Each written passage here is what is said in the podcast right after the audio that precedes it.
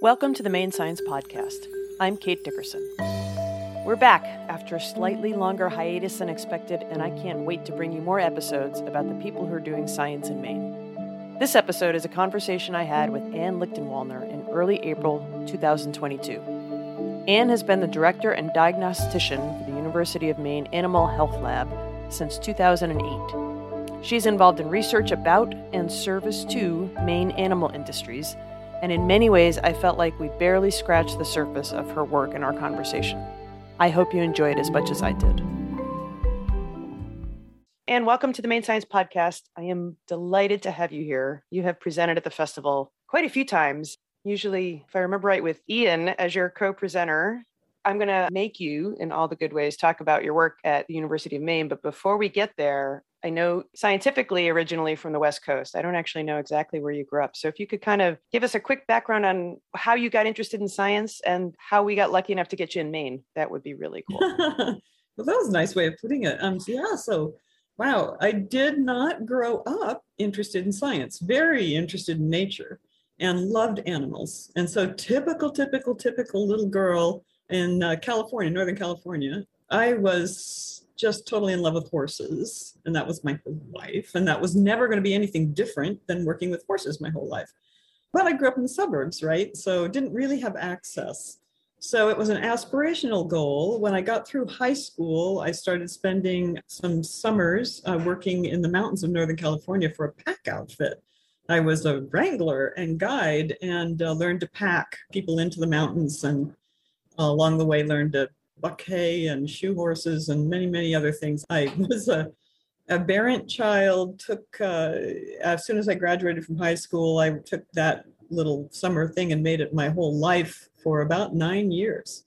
And along the way, learned to become a vet tech because, you know, you're living on basically nothing but having totally uh, such a great time, so much fun working in the outdoors and working with horses and doing hard work as a small woman that was fun too because it was kind of in your face to all the expectations about a 110 pound girl being able to shoe horses and pick up an anvil and things like that. What was it about horses? You were in the suburbs so it's not like you had easy access. I'm just curious how you was it a book or was it going to some place where they had them and you just fell in love it's a very common affliction for young girls. it might Fair. be for boys too, but I think my experience has been that it's not quite universal, but close to it. I remember being in the car on a drive through the countryside when we were kids, looking out the window and seeing this thing in a field and going, I love that. I'm wow. totally in love with that thing. It was a horse, of course. And so that probably wasn't my first you know view of a horse but it was just something about the symmetry of the animal the just there's something about horses it's just there. But after a period of time working with horses and doing other things you do when you're 20 or so i realized that i was going to be the ancient vet tech uh, assisting the veterinarian who had just graduated with his first spay which literally happened only i wasn't ancient when it happened. I was assisting this new vet where I was working uh, as a vet tech in Northern California, and we were chatting. And he said, "Well, how come you're not studying to be a vet?" And I said, "Oh, I'm too old." Because I'm, you know, I, I was 21 or something like that. I said, I'm, I'm too old to start now. And he goes, "Oh, okay." Then he thought for a second. He said, "But I don't know. What else are you going to do with the time?" And I thought, well, actually never thought of it that way. and so that was like I thought, okay, well, I guess I need to change my goal. So, long answer to your short question, but that is really honestly what it was. I got to follow something I loved and then realized that I wasn't going to get to a place I wanted to be by following that road the way it was going. And so I needed another, I felt I needed a more personally sustainable goal that would keep me interested and engaged and also give me a reasonable living. I mean, I didn't want a lot of money, but I definitely didn't want to be cleaning out cages and when I was in my 60s. Right. yeah. Not that they, you know, there's some dignity to that and everything. You can do it well, it can make you happy, I suppose. But for me, it wasn't going to be the route, you know. It's also really hard physical work. I mean, at a Very certain point, physical, yeah. right? Yeah. That is, your body may not last that long. We uh, hate to even ever admit that but certainly know, not in your 20s right like yeah, i know that's right but now I'm kind of having to bump my head up against a little bit of that. And some of it's the residue of what I did in my my glorious 20s. I mean, I'm sorry, but shoeing horses and I was doing a lot hot shoeing. So I was doing a lot of work on the anvil. Um, so, you know, just that that repetitive concussion metal against metal what I find most interesting, and you can dive into this a little bit, is you did get your doctorate in veterinary medicine, but then you went and got a PhD. So was that a matter of finding out that the track that you thought you were going to love wasn't quite what you thought, or was it more you fell in love with something else as well? Yes and no. I still love veterinary medicine, but the daily practice of the veterinary medicine can be highly repetitive. And sometimes the challenges get you get you feel a little stymied because you're aware that the challenges are there, but you're not always allowed to meet them. So each little animal that shows up on your exam table comes with a human attached. And they wouldn't be there if it weren't for the human attached to them. Um, it's all about that relationship. So that human also has a checkbook or credit card, and they are protective of it, and they should be. And you don't get that uh, when you're, you know, fresh out of vet school. You think, okay, it's all about me and my powers to heal and diagnose. And so here's the list of all these wonderful things that we should do because I just laid my hands on your animal and we need to answer some questions. And I'm not making fun of clinicians because they, you know, they're good at what they do. I felt though, and I've seen this in other recent grads, I felt very frustrated because I couldn't answer the questions I wanted to answer. Instead, I would do, they, you know, people would always, you know, they need to be guided by their economics, right? And so they would say, well, you know, you've offered me five different options. There's one option that you mentioned at the very beginning, which was let's wait and see, or let's try an antibiotic and see what happens, et cetera. And those are usually the things you do. So the rest of it turns out to be this glorious intellectual exercise, and you just, you know, well, shoot, I can't answer questions. So I was more impatient than some people, perhaps. And also, I had another opportunity come up, and that was to work with a group that was investigating reproductive questions, research questions in the horse as a model. And there was a PhD available at University of Idaho. So I thought hard because I was in a in a fun uh, practice situation up in Bainbridge Island, um, Washington State. Yeah, it's a very beautiful place, and was working mostly working on hunter jumpers and some llamas and alpacas, and and then I did a little bit of small animal work as well. So it was really interesting it was a lot of it was great, but I was again kind of stymied and frustrated by the limitations of practice. And I thought, well, what the heck? If I were to do research, then it's all about diving deep in on some question and creating some new knowledge, which sounded like a complete and utter intellectual thrill to me. Just because I'm curious, when you started vet school, or when you were working, you know, as a what did you say, the glorified, that not the glorified, you were a vet tech before you yeah. went to school. Yeah. Were you always kind of asking those questions to yourself, like what's causing this? It wasn't a matter of just making sure the animals were comfortable or whatever, but if something came up with them, were you always kind of asking yourself, like, what's going on here? Oh, yeah. Oh, I was obnoxious. Um, I mean, the guy, the guy who, who hired me was a lovely man, is a lovely man. Stephen Wixie. He was, uh, he and his wife started a practice in Scott Valley, Northern California, not the one that's middle of California, but it's a wonderful little mountain valley agricultural place. I happened to, at that time to be living in the, the mountains where I had been working as a wrangler and guide were right near there. Anyway, so I got a job working for him and he gave me on the job training at the time in California. That was legal and okay. That was how you got trained as a vet tech then. And he taught me a bunch of lab medicine and you know just I he taught me how to set up a bacteriology lab and run like all the mastitis testing for the local dairies and things like that. He taught me so much. And he didn't put boundaries on my questions and things like that. And so he encouraged me to dive in a little deeper on these things. But but a client would come in, okay, there was a four o'clock appointment, say, okay, I'd get him in the room, I'd ask him some questions, I'd take the animal's temp, I'd do all this stuff.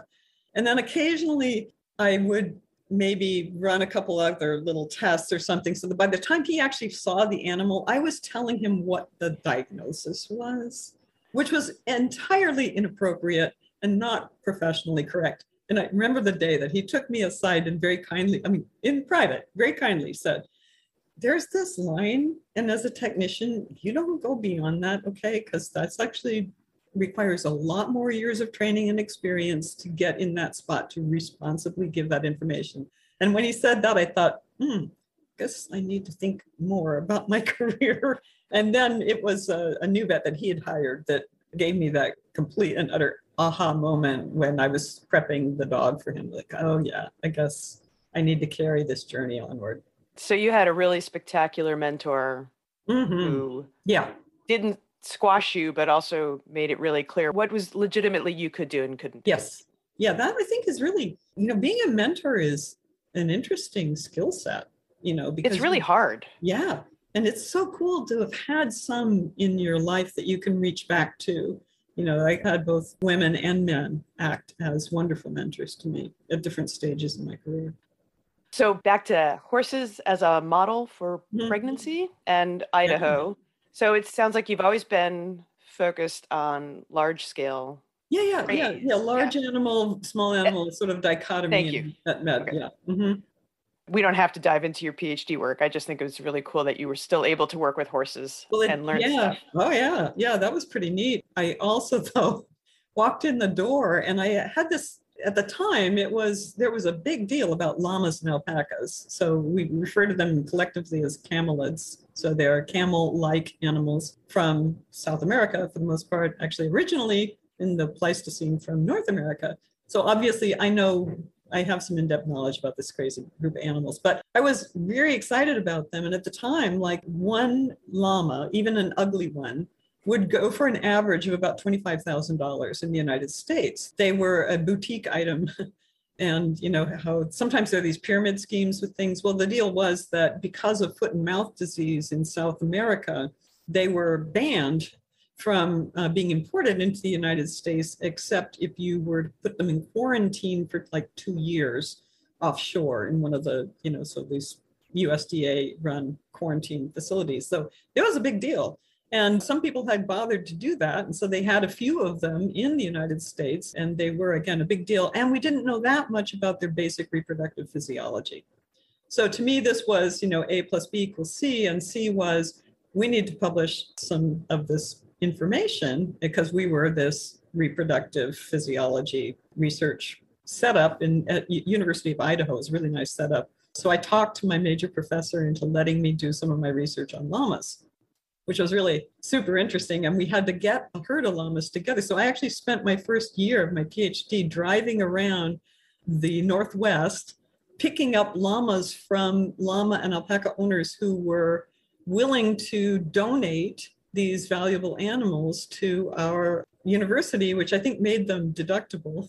That's still a serious level of persuasion that you were able to make happen. That's it was um... pretty good. we want your ugly but reproductively normal llamas that you may have kind of been scratching your heads about, like, you know, what am I going to do with this one? Because yeah, he's yeah, he can breed, but nobody wants it. He's ugly.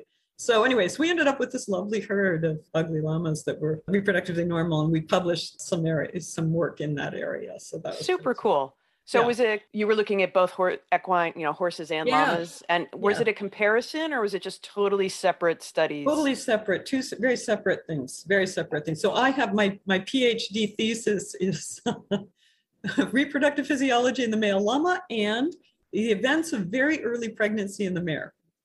Okay, so how did Maine get you? How did we get lucky enough to get you over to this side, this coast, this part of the country, which is not necessarily known for llamas. There, there, there are some alpaca farms in there Maine. are actually, yeah, yeah, no, um, I, and some wonderful ones, by the way. I just did a, a, really fun collaboration with the one that's right there in Unity. Oh, cool! Northern Solstice, of course. Yeah, yeah, they're terrific. You know, the luck is on my side. So my, actually, my paternal grandmother is a Haskell from the Augusta area way back when. No um, kidding. Yeah, yeah. That's I, so cool. I have some Maine roots. Um, I have a great aunt who's a Chadbourne, so she was grew up around here as well. But I, my brother came out here in the late 70s, early 80s, and he moved out to work with a boat builder outside of Damariscotta and stayed. And he and his wife raised their kids in this area and then they came back out to the west and he always said to me you're you know if you ever get a chance to go to maine you need to go to maine you're going to love maine and this job came up i won't go through my career in detail, but I was living in Oregon at the time and I was not doing an academic job. And this academic job came up and I wanted to get back into academics and thought, wow, this is, I should jump on this. And the person who alerted me about the job was a former lab mate from that equine physiology PhD experience that I had. So who is still oh, here at University of Maine, Jim Weber, great guy.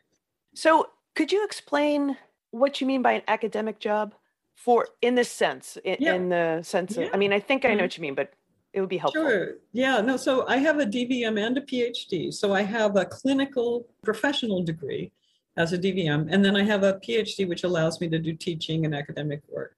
And so by an academic job, I mean that a job working for the university that does involve some research and teaching. So that this particular job also involves some clinical service in that I run the veterinary diagnostic lab. So for instance, you know, I do a lot of chicken necropsies. I do a lot of sheep and goat necropsies. We do the occasional horse and cow and pig. So we provide service directly to farmers and also to veterinarians here in Maine. So in that sense, it's kind of like like a clinical job. But I'm working for the academic institution and I get to work directly with students as well. So I have right now, um, I have seven students who are at various stages in their training and I'm mentoring them in projects that interest them. So, you know, some of them have to do with vector-borne diseases. You know, we have some cool projects going on with snails and uh, some of the parasites that they can carry between wildlife and livestock, things like that. So, do you work mostly with farmed animals, or do you have any work that you do with the wild herds as well? Yeah, so it depends on the year. Okay. years ago, we had a lot of collaborative work going on with IFNW, um, with Inland Fisheries and Wildlife on moose health. And so there were several years in a row that we did that. And now we're working with Pauline Kamath, who's a colleague in the School of Food and Agriculture. She's also in the Animal Vet Sciences group. And she's got some great students and has been doing some wonderful work on communicable diseases carried by ticks that moose can get. And so probably we'll probably continue doing some work in that area. And then also the work that my grad student is now doing has its roots in this brainworm, a parasite, Parelaphostrongylus tenuis, that's carried by white-tailed deer and ends up in our ruminant livestock that can die from it, although the white-tailed deer is not affected by it. So I'm at that crossroads. I've tried to kind of step away a little bit from working directly with wildlife and then do support work that is closer to the intersection between the wildlife and the livestock. If you could talk a little bit about the snails and kind of how that, well, first of all, how the project came about, but also how it is working in that compared to the much larger animals that you also work with. Know, and, and you know, in the, mm. in, the, in this context, chickens are definitely much larger animals than snails. But I'm also thinking of the alpacas, and I assume you've worked with some dairy farms as well. Oh yeah, being a vet is I don't know, it's just fundamentally a complex sort of thing because unlike an MD, you're working with a plethora of species. Even if you follow that dividing line between the large animals and the small animals, which I've not I mean, I kind of have done a fair amount on both, but even if you do that, you still have a huge amount of complexity to engage. I mean, just think about the size of dogs relative to each other, right? Yeah, it's um, crazy. It doesn't seem like they should all be the same no. line. So yeah, you really want to get into an interesting conversation sometime. Start talking to a physician about dosages of any drug that they use because they probably have an adult dosage and a child dosage, but breaking it down more than that is not done. And so then talk to a veterinarian about the dosages they use for dogs. They have by weight dosage, almost exclusively, except for drugs used for treating cancer. And then it's by body surface area. Whoa, that's super interesting. It's super interesting because every time, if you have a chihuahua come in, you weigh the darn thing and then you calculate what the body surface area is. And then you carefully, and for each animal, calculate the exact dose that you're going to use of the drug. Do you think that happens for people? I weigh, you know, probably a little more than I'd like to, but I, but I'm, you know, just over, you know, more. I'm closer to 100 pounds than I am to 150, for instance, and closer, far closer to 100 pounds than 200 pounds. But in human stuff, I get the same dose as someone who's, you know, much bigger or much smaller sometimes than I am. And that just makes no sense to me at all. So that's a again a very long answer to a short question. I love the long answers. So back to snails. How'd you get in the snail thing and what are you looking at? Okay, good. So that that boils down to, and this is fun because this pulls all this together. Every once in a while, I get a phone call from a, a sheep or goat owner, usually, saying, you know, I've got this weird problem. Um, my animals are fine, but then one of them just, it's like he got chopped in half. It's like his back end doesn't work. It's like he has spinal trauma.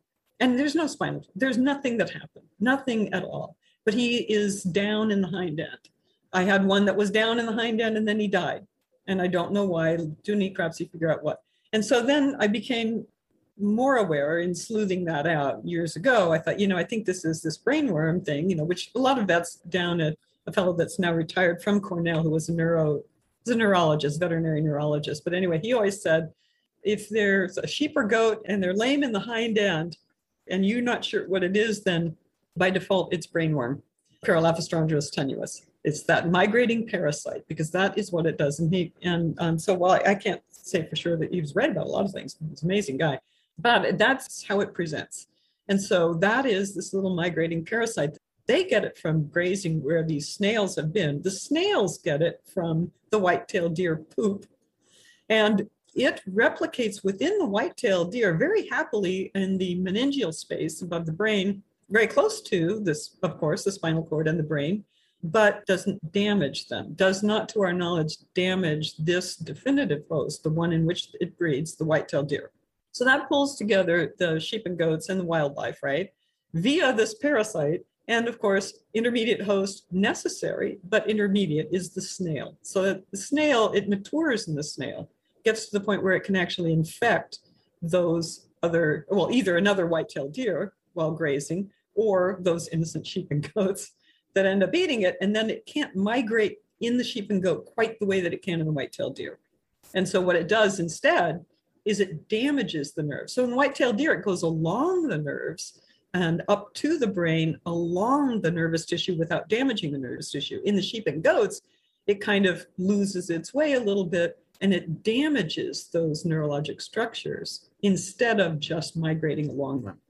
Are those sheep and goats eating the snails and that's how they're it's getting into They them? either eat the snails or they eat snail slime where the snails have been, but it is carrying, the larvae are shed in that slime or are present in the snails. So it's both. It could be either or. It could be either or as we understand it.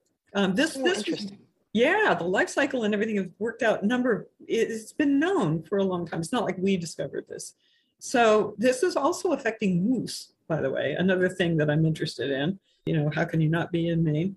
And it was considered to be the big, huge thing that was knocking moose down at a certain point in time a number of years ago. There There's some folks in Canada who did a lot of good work in that area, including some people here at UMaine did some good work on that area. Now we think it's more kind of a, a mixture of parasites, but we certainly have a problem with these winter ticks. But anyway, that's another story. On the snail story, I might have just been talking about this to owners and saying, okay, here's the life cycle, blah, blah, blah. But I kept getting phone calls from people. Like there was a young woman who was had a herd of goats that she would hire out to clear brush. You know, she was running a business doing that, but she was losing some of her goats to meningeal worms. So she was troubled by that. And a couple other calls made me think, you know, we need to kind of get a project going on this so people can kind of assess is this a big deal? What are some of the things we can do about it? So then I had this phone call from this really nice young lady who was this, this really cool person who was interested in doing some research. She was teaching and doing a lot of work in the state on environmental causes and things like this. But she also, she and her husband had a small herd of sheep and goats, and she had lost one putatively to brainworm. And she was interested in that whole thing. And I said, Oh, we need to talk. So it was her losing some animals that fostered her interest. And it was all of those things coming together with a lot of my interest in parasitology and, you know, livestock, wildlife disease and things like that. And then Rachel White, that's the person of whom I speak, ended up getting associated with my lab doing a master's degree in animal vet science. That's how we started. And then we got this wonderful, huge grant here at the University of Maine, the One Health and the Environment. to foster graduate studies. So it's called an NSF NRT. And we're just so happy to have that support from the National Science Foundation. And so Rachel is now doing her PhD on brainworm risk assessment for farmers and methods for reducing brainworm on pasture funded by NSF. And she also had some wonderful funding from the USDA in the form of one of these sustainable agriculture research and education SARE grants. So that was pretty cool. Very cool. I'm going to get back to what you had mentioned about parasites in a minute, but is it to understand the whole impact of the snails and the brainworm within these different herds, or is it also to try to figure out a treatment, or is it just to get the basic understanding of why it's so damaging to these livestock, but not necessarily to the white-tailed deer. I guess that what I'm asking is, is it is it basic level research to understand it, or is it the next step of now what? Our work oftentimes will try to take a you know a wicked problem, you know, an applied problem, and try to explore methods of, of understanding it and methods of dealing with it. And we can get into basic mechanisms. We've done that with other students in the past years, like some of my capstone students. We looked at immunology of the macrophage response against uh, Corynebacterium pseudotuberculosis, you know, and things like that. In this case, we're keeping it very much on the applied level because Rachel's also very interested in social science aspects of it. So she wants to understand what farmers can do, and not just that, but also how do they handle risk in general on their farm. So this is going to have some interesting spin out, I think, uh, that she may choose to develop in regards to PFAS and other things that are that are definite risks to agriculture here in Maine, but that farmers need to kind of be resilient against if they can, know where to reach out for help and utilize those resources intelligently so that they don't get snowed under by some of these recurrent problems. So this one has some myths to bust. We've developed several other projects along with this. So the microplastic, we're looking at a lot of snails in the lab, and we found a lot of microplastics in these snails. So we, we thought, well, let's let's address that. That's a different student, Denise Cole. She's been working with Rachel on Rachel's PhD project for the last uh, over a year. But anyway, she wanted to survey farmers and find out, you know, where these microplastics coming from. How does, you know, how would you think of that? And might you try to, you know, do things slightly differently to keep that from happening, et cetera. With Rachel, I think that she's constructed the study of these six farms um, herself, and she is the primary person communicating with the farmers and talking to them. And so she's also able to put some narratives together about kind of what are the realities. And these are wonderful people that are, for the most part, you know, really well educated people. They've chosen this lifestyle. There are some things about how they make it work for themselves that'll be transmissible information for other people who want to try to do what we do well here in Maine, which is run small farms as a lifestyle sometimes, not necessarily a way to get rich, but you know. It's a super interesting project to me because it's really cross-disciplinary in a lot of ways, right? She's not just looking at I hate the phrase hard science, but it's just such a good shortcut. but yeah. You know, there's a really important lab aspect to this, but also the social science part. Mm-hmm. We don't talk about enough when we don't talk about I don't talk about enough. I shouldn't say we. It's the part of science that I am the least versed in, but I find it really fascinating. Well, I think there are a lot of things in science and in many parts of our lives that are one up, one down. And so with basic science and applied science, that's kind of traditionally been a one up, one down. One of them is more serious, rigorous, and only engaged in by the elite sort of thing. And then one of them is more like, oh, you know, let's it's citizen science or it's, you know, it's very applied. We think that probably, well, in the One Health and the Environment program, what we want our students to be able to do is to feel like they can touch on both worlds and pull in what they need, you know, so that they feel comfortable and not disallowed from one or the other world. And so we want our students to feel like they could influence policy because they know how to communicate across those lines. You know, we're still kind of in the infancy of that NRT. We're still recruiting. students, and we're still interested in exploring and building policy aspect of it. We feel that you know we've got a a bunch of scientists who are both biomolecular and also, you know, like in my case, more applied whole animal. And then we have some social scientists, including economists and anthropologists or two, and that sort of thing. So we're hoping that we get this kind of programmatic mixing of skills to build the infrastructure even farther. You mentioned parasitic research.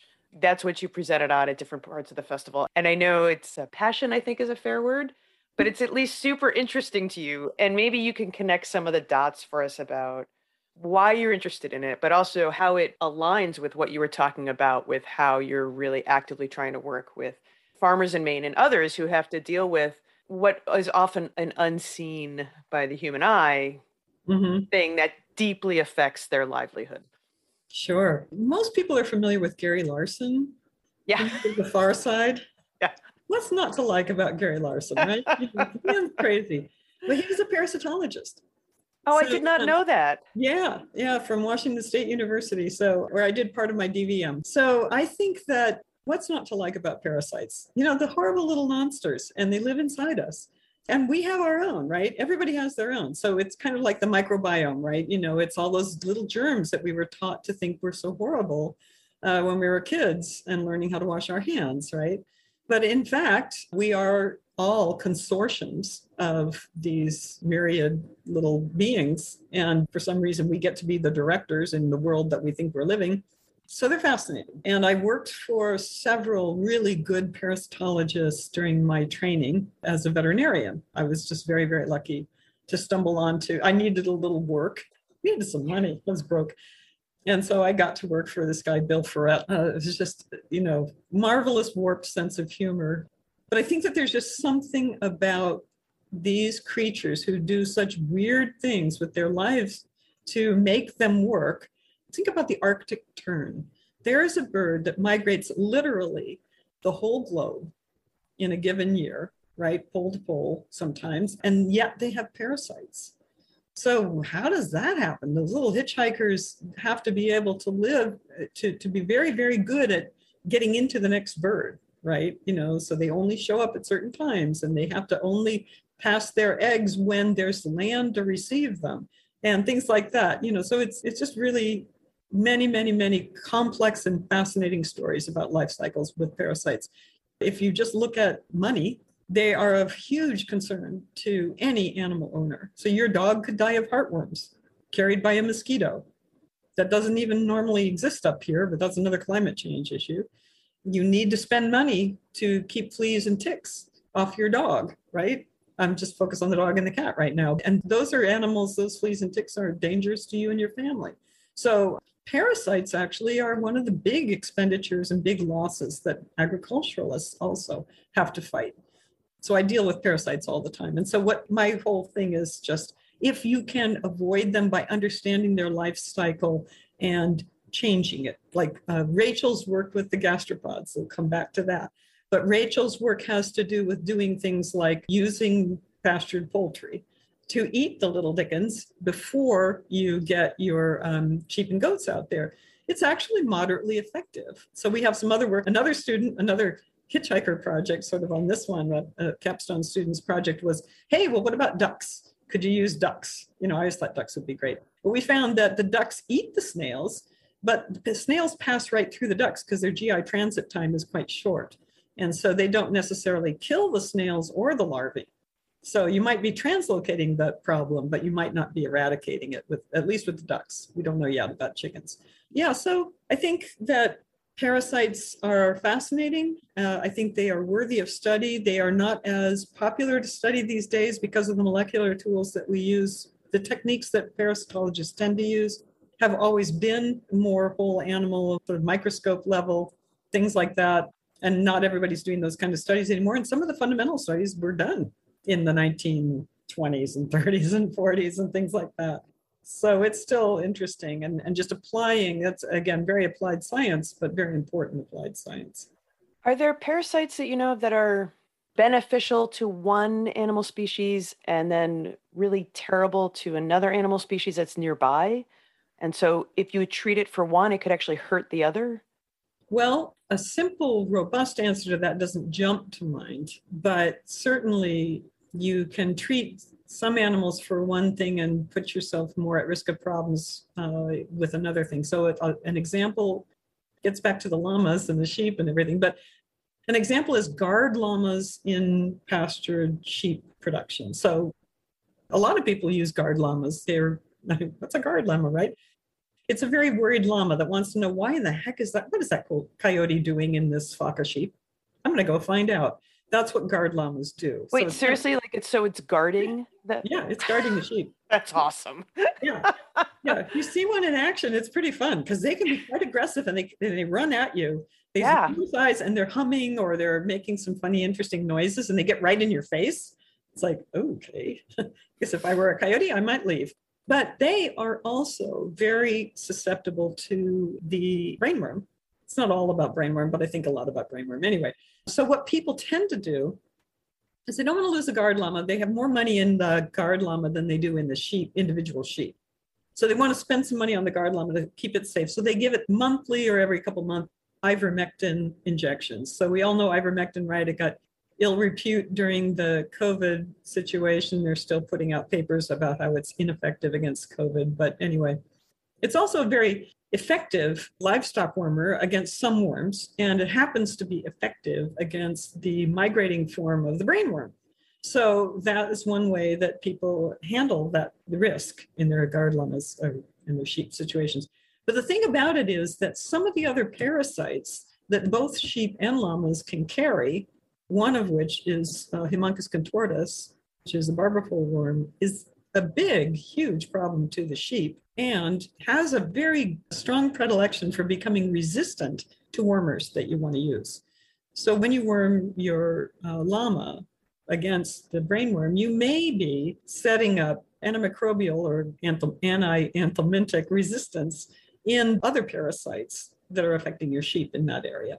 That's not a great idea you know, it, it maybe in the big scheme of things, it isn't quite as big a deal as losing your llama and having your sheep fall prey to a marauding pack of coyotes or something. But you know. Right. So one is a short term and one is long term. And right. so I guess one of the things that seems like you're studying and, and really interested in is understanding how systems work so that long term you're not putting even more at risk.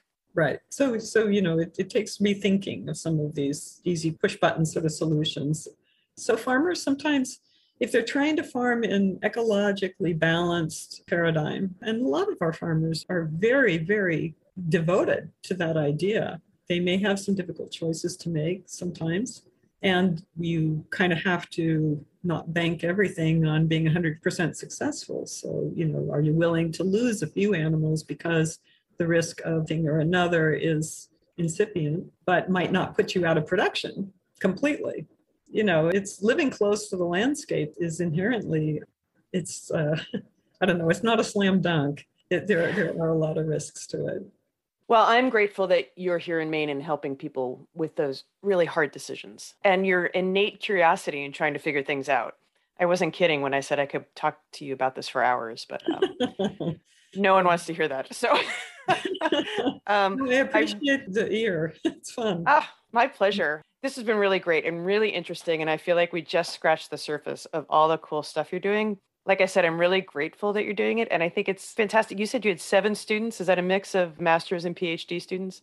Actually, really, I have mostly undergrad students. I've been oh, really very yeah, cool. Yeah, I've been so happy working with undergrad students doing research. Uh, it's really fun because they're usually ready to launch on one thing or another. They're going to sometimes they come in as freshmen or sophomores and i have them for four years and then if they do stay with the plan of going to vet school and, and many of them are successful and get in but like the one who did the duck work she's at cornell now but if they do stay with that plan then they are always thinking hmm you know they, i could think about a research career and some of them don't stay with that plan some of them go on to do research as uh, they change their tune a little bit which is really kind of cool too yeah, and it really good for science. You know, you've got people who have this understanding of the whole critter they think, but then they do a deep dive, much like you did with all of your questions of how does this work. So And yeah. I'm really grateful. I appreciate your time, and I really appreciate the chance to put just a little tiny spotlight on the work that you're doing.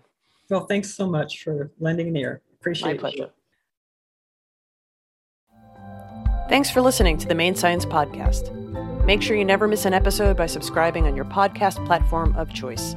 And please leave a rating and review. It will help more people find us and help spread the word about some of the remarkable people doing science in Maine. The Maine Science Podcast is recorded at Discovery Studios at the Maine Discovery Museum in Bangor, Maine. The Maine Science Podcast is hosted by me, Kate Dickerson. This episode was edited and produced by Scott Lozelle.